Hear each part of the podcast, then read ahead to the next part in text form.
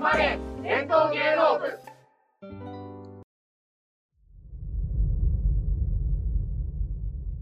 ささやんの農学ゼミ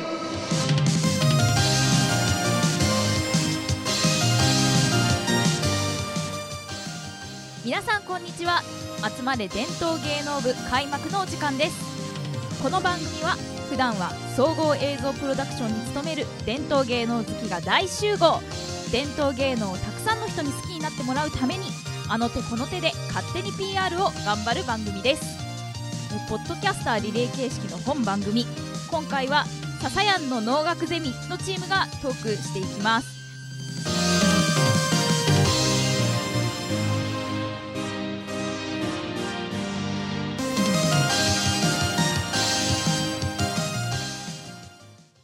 ということで、ポッドキャスターを務めるのは、えーと、あ、これね、自己紹介をしなきゃいけ自己ない、紹介してください。い はいお願いします えーと、ちょっと最近コンタクトのズレに悩まされ続けている 田中です。はい、えー、ただいま、えー緊緊急事態宣言下で、えーみんなマスクして今日はトークいたします。えー元 CM プロデューサーの三浦です。よろしくお願いいたします。イエーイイエーイよろしくお願いしますまああとまあ番組のメインパイパ噛んだごめんもう一回言います番組のメインもう一回言うわ番組のメインパーソナリティでまあゼミ生でもあるまあはちゃめちゃないつもはちゃめちゃな笹やんこと笹村笹村ですよろしくお願いいたします よろしくお願いします。あれ、笹やん、あの、大阪のあれが抜けてないんじゃないの大阪のあれが抜けてる 年末年始間抜けてないん年じゃない末年始から抜けてない大丈夫です。まあ、相変わらずあの人間関係に悩んだらあのボクシング行って解消していますんで、笹山こと笹村は。で逆に言うと、ボクシング行ってる時は人間関係に悩んでる悩んでるってこと時ボクシング行くっていうボクシングは 何見に行くのするのボクシングしてる仕事終わりにボクシングジム通ってて、え今ー、そはいれすごいね。僕だから今ちょっと手めちゃめちゃ紫になってて、本当だそうじゃあまあちょっと今わからないと思うん度ですけ今ど、度あの、伝統芸能部の ポッドキャストでボクシングもね、扱いますかね。ボクシングも扱いきっと、ねあのーグループ探せば、ボクシング好きな人結構いると思いますよ。いらっしゃいます。年末年始特にね、盛り上がりましたしね、ボクシング。いますいます、私のチームにも格闘技好きっていう。あ、多い多い。方あ、僕大好きです、いま格すね闘技。昨はい。、日昨日、あの、現勤務先の事務室で話聞いてたら、ボクシングの話してましたもんね。おおおーぜひ一緒に番組。あの、カンパニー長と、その補佐をしてる人がボクシングの話してましたね。うおーすごじいゃあ、ぜひあのボクシンで、グど好うきもとその人が、店のお客さんでもあるふ、風な感じの話してました。えーええす全然ごい違っ。たりして。でも、そういう風に聞こ えてた。そういう風に聞こえた。えー聞こえたんですか、うん。いやもうぜひああ、のでもボボククシシングング好きなのは間違いない、二人とも。あでもぜひあの、うん一緒に番組をねじゃあ、あのこれの仕切仕切っていただいてる皆さんもボクシングの 立場に、ボクシングちょっと2021年のあ2021の年新コンテンツの可能性が見えたところなんですけど、ボクシングなかなかね、いいよね。ボクシング なかなかいいうん。ボクシング好きと二重好きは一緒に番組やりましょうよろしくお願いいたします 何、何好き二次優二重ね何最最近もハマってるんですけどかわいいえ田中さん二重見ました年末えまええねまあの20紅白とか見なきゃいけないのえあにあそういうことは紅白ね紅そう私お風呂入って出てきたら20終わってたいのちうょうどわーやばちょうど20がバーって決めたタイミングで出たもうの紅白にも出てんの出てましたフルフルコーラス歌ってました、はい。あのなんだ。まああの今回ね、まあ、番組としてはね、まあ、農学ゼミ、まあ、前回同様ですね、まああの東北新大学文学部お能学科専攻が舞台なんやそれって話なんですけども、まあ、脳についてちゃんと研究されている、まあ、しっかり者のゼミ長の三浦さんと、まあ、チャランポランゼミ生2名田中さん、はい私笹谷でこの3人でゆるく話していきたいなと思うんですけどまあゼミ生ということなのですねあのプロフェッサーほどの正確な知識が出ないということもありますのでその点は多めに見ていただいてということ でよろしくお願いいたします。はい、で、まあ、今回ですねあの、まあ、番外編もしくは特別編ということでですねあの私笹谷こと笹村あのフィールドワークの方に行ってまいりましたついにおついにそこがですね、あの、フィールドワークって何やかっていうと、ついに僕、能を見てきました。はいはいで、それ場所がですね、京都ですね。僕、関西なんで、うん地元大阪なんで、まあ、京都の能楽堂、今後能楽堂っていうところに行ってきまして、まあ、今日はその感想も含めつつ、なだらだら話していきたいなと思うんですけれども、まあ、あの、先ほど、まあ、金剛流って言ったんですけども、まあ、能ってその五流って言われる分け方があるんうんらしいんですね。はい僕も最近知ったんですけども、で、その金剛流ってそのうちの一つなんですよね。その、そうですね。ははいい。あの、まあ、あのー前回まで、まあ、さ初回で一番触れた、まあ、能の歴史的な、まあ、あまり詳しくは触れられてないんですけど、うんあの知識も、あのひ貧弱だったりするので、なかなか能の歴史難しいんですけど、結うん局、あの、なんつったらいいのかな、あの、の能のや、あの、猿学、猿学って話したじゃないですか。いただで、きまし猿た学で、あのー、大和四座っていうのがあって、で、その四座が、あの、今、あの、五竜のうちの四竜の、あのー起源って言われてますね。はいじゃあ、え五竜の話。えっはいえーっと完全五竜の話はあのはい結ぶに、あの、さ先と書いて、えっと、あのー山崎さんとかいう先ですね。山崎さん、あのゆあのそれの先で、夕崎座っていうんですよ夕崎座。これが、あの、関西流の、あのーはい大元ですね。はい。で、五流の、えっ、と、もう一つ、宝生流。宝生流、はい宝生流。これはね、えー、大和猿学の飛び座っていうんですね。飛び座。飛び座。はい。どういう字書くでしょ飛びう座わかんないですよね。飛びとは普通に飛ぶとかじゃなくてですか違うんですよ。あと、あの、トンビの飛びですか高とか。違いますね。違うんですしよ。かもトンビのトイいやももう今これは頭の中に浮絶対かばないもん絶対わかんないわかんないと思うんで、あのー外に山って書いて飛び座って言うんですよ。外に山って書い外て、にえ山なんでですか外に山って書いて飛び座ですか、うんそうでで座って書く。座。うんへえなんかねとと外は確かに戸様大名とあそうか言うからわかるけど戸様山だってす座びって読むんですね。はい、それと、えっと、コンパル流。コンパル流、コンパはルい。流は、よく聞あきます。のー、円舞座っていうんですね。園内座、え円舞座。園前。円の何何円の円に、はい。えっと、満腹の満。へそれえからなんかす、すごいありがたい言言葉ですね。なるほど円満座で、金剛流は、えー、大和猿学、坂戸座。坂、坂、坂、あの、坂道の坂に扉の戸。お坂ことれは割とはい。単純 そうなですね。感じですで、ねこれ坂が戸いわゆる大和、あの、四座と言われる。大和四座で。はい。で、もう一つ五流の、あのー北流。これはね、どうも、あの、起源は、はいあ。の、コンパル流の、はい。にあると言われてますね。はい。コンパル流の出の方が、うんあの、起源にあって、その芸、芸の伝統は、あのーコンパル流にあって、そこから、あのー江戸時代に、あの、はい北流っていうことで、え確立したっていうふうに、あのーらしいです。ええでー。そ江の戸時代。関税法書、うん。でうんコンパル混合北、来これた。を能の五流と。能の五流。というふうに言うわけですね。うんうんで、今でもその流派が全部違っていて、うんうんそれぞれうんがそれぞれの、あのー特徴を持って、うあん。のーえっと、演能をやっているということですね。うんうんはい。で、僕はその中のこの金金剛剛流。流。で今、金剛流だけが、あのーいわゆる本拠地を京都に京都。構えて、宗家が関西。はいでみんあとはもうみんな、あのー江戸、東京に、あとみんなもう江戸東京なんです。そうですね、江戸うんうんうんあの東京に今、全部うんう本拠地んがありますね。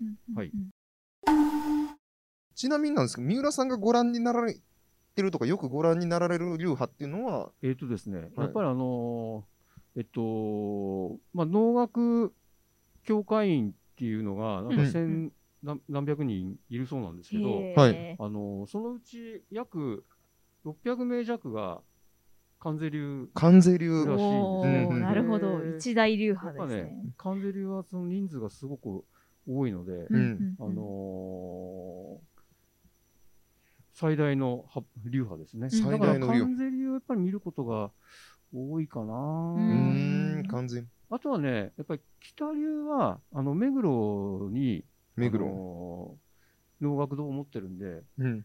あのーだ14世北六平太記念能楽堂っていうのがあって、うんはい。で北流はそこで、あのー演能していて、うんで結構今北流の能楽師って、あのー非常にいい人たちが多いのであのいいそれを見に行くことも多いです。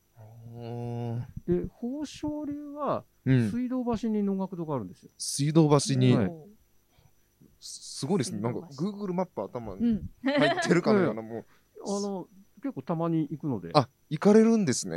うんはい。ただあの宝生流の宝生能楽堂でははい。関税流もそこで遠慮したりうもするこん。とがあるので、あのー実はあんまり宝生流の遠慮を見たことないかなもちろんそこでやってるんですけど、うんあのあのそれぞれの流派の会やってるそんれですぞけどれ流派やってる流。派あの宝生流はそこでやってるんですけど、こう不勉強でまだ宝生流はあんまり見てないですね。うん、うん、うん。コンパル流は、とか、あったんでしょうね、能楽堂ね。どうなんでしょコンパル、能楽堂はどうなんでしょうね。コンパルちょっとう。ぎ銀座にはいはいコはンい。パル湯っていう銭湯があったり、コンパル通りっていうああ、通りがそ、え、あるんですかあるコんンでパすル通りコンがあパルっ通りて、そこはね、関係はあるっていうやのっぱりは、そうですか。はい、あのー聞いてます。ついでだから言うと、あの、銀座のあの、えっと、中央通りってあるじゃないですか。いわゆる銀座はい通りと中央呼通ばりれている。から、はいえっと、確か2本目がコンパル通りかな。うんへうんえでそこのあのところにコンパル湯っていう銭湯があって、うん。うんうんうんうんコンパル湯まだありますかね、ありますよね。コンパルユー。ええ。あお風呂屋さんです。コン、今ちょっと調べてみ Google をちょっとね、入れてみたんですけど、コンパルユは一発目に出ますあね。出ますよ出ね。ますね。えー、行ってみますか。え、か、なんか、結構、可愛らしい内装と いうか、こうなんか内装この言い可愛ら方しい合ってるのか分からへんけど。ああ、コンパルユあそうだからね、あの銀座のその辺の街を歩いてると、コンパル流の遠納のー。はい。ポスターって結構貼ってある。ーえー、うん。そうなんです、うん、ゆかりの地ということで。あのただそのコンパル通りのところでお祭りをやられたりしあーそうでてすねそこであの能を舞ったりとかっていうことやもってあるとのやられているっていうことで、結構あの関係は深いという、うんああのそう胸のおあと話もうをちょっさとれて言いうました。と、はい銀座のその外堀通り沿いにはい能楽堂ビルってのもあるんですようー能ん楽堂ビビルル。ビル、うん、能楽堂ビルっていうのがあって、今だとあのーあの、えっと、昔で言うとあの綺麗どころのはい芸者さんだはいはいはいはいで、今で言うとあのークラブのお姉ちゃんとかがいるクラブうんが入ってるビルなんですけ ど、能マジで関係なくて、絶対能楽堂ビルっていう呼んでるから、うんそれもね一つとかじゃなくてあお結構でかいビルがあるんですよ。一つじゃなかった銀座能楽堂ビ表通ル。りからからもみ入れるし、裏からも入れるから、多分そのブロックが全部能楽堂ビルなんですよね。銀座六丁目の方ですうね。ん、そこええは能楽堂ビルって言ってるぐらいだから、能楽はいは堂いはいはいなんあかったんちゃうって、なんで大阪弁なのか分かりませんが、いや、全然全然、あちょっの、と僕コンパ S ル関西弁には、あの、寛容な方なんで、あそう ね関西の方だからね、あのーむしろ可あ愛いってあ大っ好き。たんじゃないかと思うんですけどね。まあ、ちょっとコンパル通りのあのウェブサイトが存在しているので、うんちょっと見てみたんですけど、微妙に言うと、コンパル通りと、はいこん能楽堂ビルはちょっと別のところにあるんですけどね。なるほどなるほど、えー、ちょっとあのコンパル通りの方で行くと、うんあのやはりおっしゃられていた通りで、えっと、江戸時代ここに、えっと、能能楽コンパル流の屋敷がありました屋。敷、あの屋敷、はい あのコンパル稲稲荷というあの、まあ、神様がこう祀られていましたというところで、えっと、明治以降もコンパル通りとかあのコンパル芸者っていう風な言い方をしたりとかっていう、そういうところにあの名を残していて、えっと、あ今ちょうど話に出ていた現在もコンパル湯にその名を留めていああ、やっぱまりすそうと。なんです。はい、っていう稲とこ荷ろはでどすっかね。移動したんですかあるのかなコンパル稲荷ですか。コンパル稲荷コンパル稲荷とはというのがまたこれもうん載ってますね。コンパル稲荷は、コンパ通ル。常新橋いや新橋会館の屋上に祀られているあーそうとかいうことでじゃあ全然場所移っす。たのねでうん現在は、えっ、と、2番、二番という読み方でいいのかな見るに、えっ、とあ、 1番、鍵盤2番の番、鍵盤ですね。うんすいません。うん。鍵盤、えっ、と、コンパル芸者集の組合といそううですね書かれ方になって鍵盤まそうすね。あのはい。浅草にも鍵盤ってあって、あうんそうなんですね。その芸者集が、まあ、稽古しいろんな稽古したりとか、はいはいはいはいはいそ。のいわゆる集会場みたいになってるうんうんううんうん。んうんで浅草の鍵盤だと結構落語やったりするんですよそこで、うん。なるほど、うんうん。そう、なんかその鍵盤の入っているビルの屋上にあな今祀られているということらしく、まあ、一般の方は基本参拝できないということなんですが、、そうそうなんですよその能楽コンパル祭り、まあ、さっきのその能はい踊る、あの時の期間の間にだけコンパル通りにかん戻されて戻さあれるの地上に降りていらっしゃると移い動でうきるんですね。うんそういうことらしいです。それははいすごいですね。なのあでもでこん今後、能楽堂があったのかどうかって、今度、その、コンパル流の方に、今度、一緒に話す機会があったら、ぜひ聞いてみたいです、聞いてみたいですそうね。ですねなんかリサーチのうん違いありますよねうん。うんうん東京にこんなに能楽堂あったんだなとかっていうのをそう思でっすねたりとか、あのあそうやって、ね、さっきのコンパル通りの話とかなんか結構思ったよりそういえばやられてるんだなとかっていうの確は、かね、にちょっと思ったまのあ、で。関税の、関税能楽堂っていうのは、あのー私は実は行ったことないんですけど、うんあうんうんのーかつては、あのー、小東にあったらしい です。ああ、うんいいとこ。うんいいとこ。それで、あの今の関税宗家のあの関税清和さんの本を読んでると、あのもうあの東日本大震災はいははいいのはい時。には、もう即座にうん能楽堂を開放して、あのあー避難する人の避難所にせせよと、ああのうんうんうん指令を下して、うんうんそういうふうにあの広いですしねあの、建物もしっかりしてるし。あ。うんいうふうにしたらしまあそいです。うですねで今だからのあのそちらのショートのの完全能楽堂はちょっと行ってない行ったことないんですけど、今あの、完全能楽堂はどこに入ってるかわかりますか？完全え、能楽。完全能楽完全堂能楽堂もちろん今あるんですよ。え銀座シックスの中にそうです銀座シックスの中。うんあ銀あ。座シックスの地下にあるんですよ。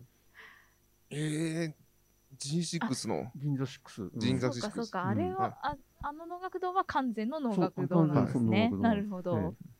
だからさっきちょっと言った能楽堂ビルとはちょっと全然また違う。うんあ銀へー座シックスってのはあの元ね松坂屋とかがはい。あった銀座松坂屋とかあの辺を松坂屋、はい。再開発して、うん。一大、あのーえっと、いショッピングモールというか、うんうんうんうん結構高級、高級ショッピングビルにしたってことですね。うんそこの地下に関税の音楽堂入ってるんですよ。えー。今だから関税流の本拠地はそこにあるってことうんうですんうね。うんんここカットしするんですけど、あのするんかい。はい。ぼぼ ぼ僕の知り合いが銀座で道聞かれたんですよ。はいで、多分地方の人でしょうね。うんあの地方か東京か分かんないですけど、銀座6って銀座な何丁目にあるんですかって聞かれたらしいです。ああ、それ銀座6丁目ですね。 6丁 目。分かるやろって、わかるやろって。まあ、ここカットしますけども。 出てますけどうん。カットしていい感じだ ったね。お 思ったよりちょっとね、 うん反応悪かったな。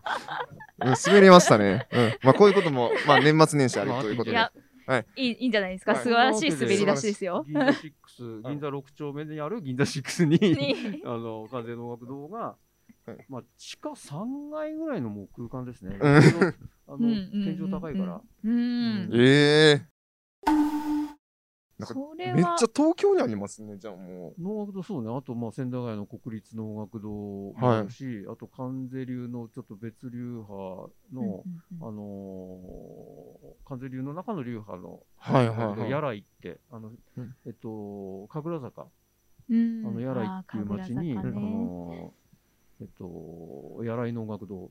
ええあとは、同じやっぱり関税流の、あの、鉄、鉄之丞さんっていう、関税鉄之丞さんはっていい。うして方の家があるんですけど、そうんこの、あの、能楽堂は青山、南青山の表参道へのーところはに、ちょっとちっちゃいんですけど、うんはいうんあの、かんあの鉄、鉄線会っつって、うん。あのあ、鉄線下ってなんか見たことあります能ね。楽堂ありますね。はいはいはい。うんいやでも今ラインナップ聞いてて全部いいところにありますよね。いいなんとこかろすごい素るにあ敵な土地にあるうん。全素部敵な土地にある。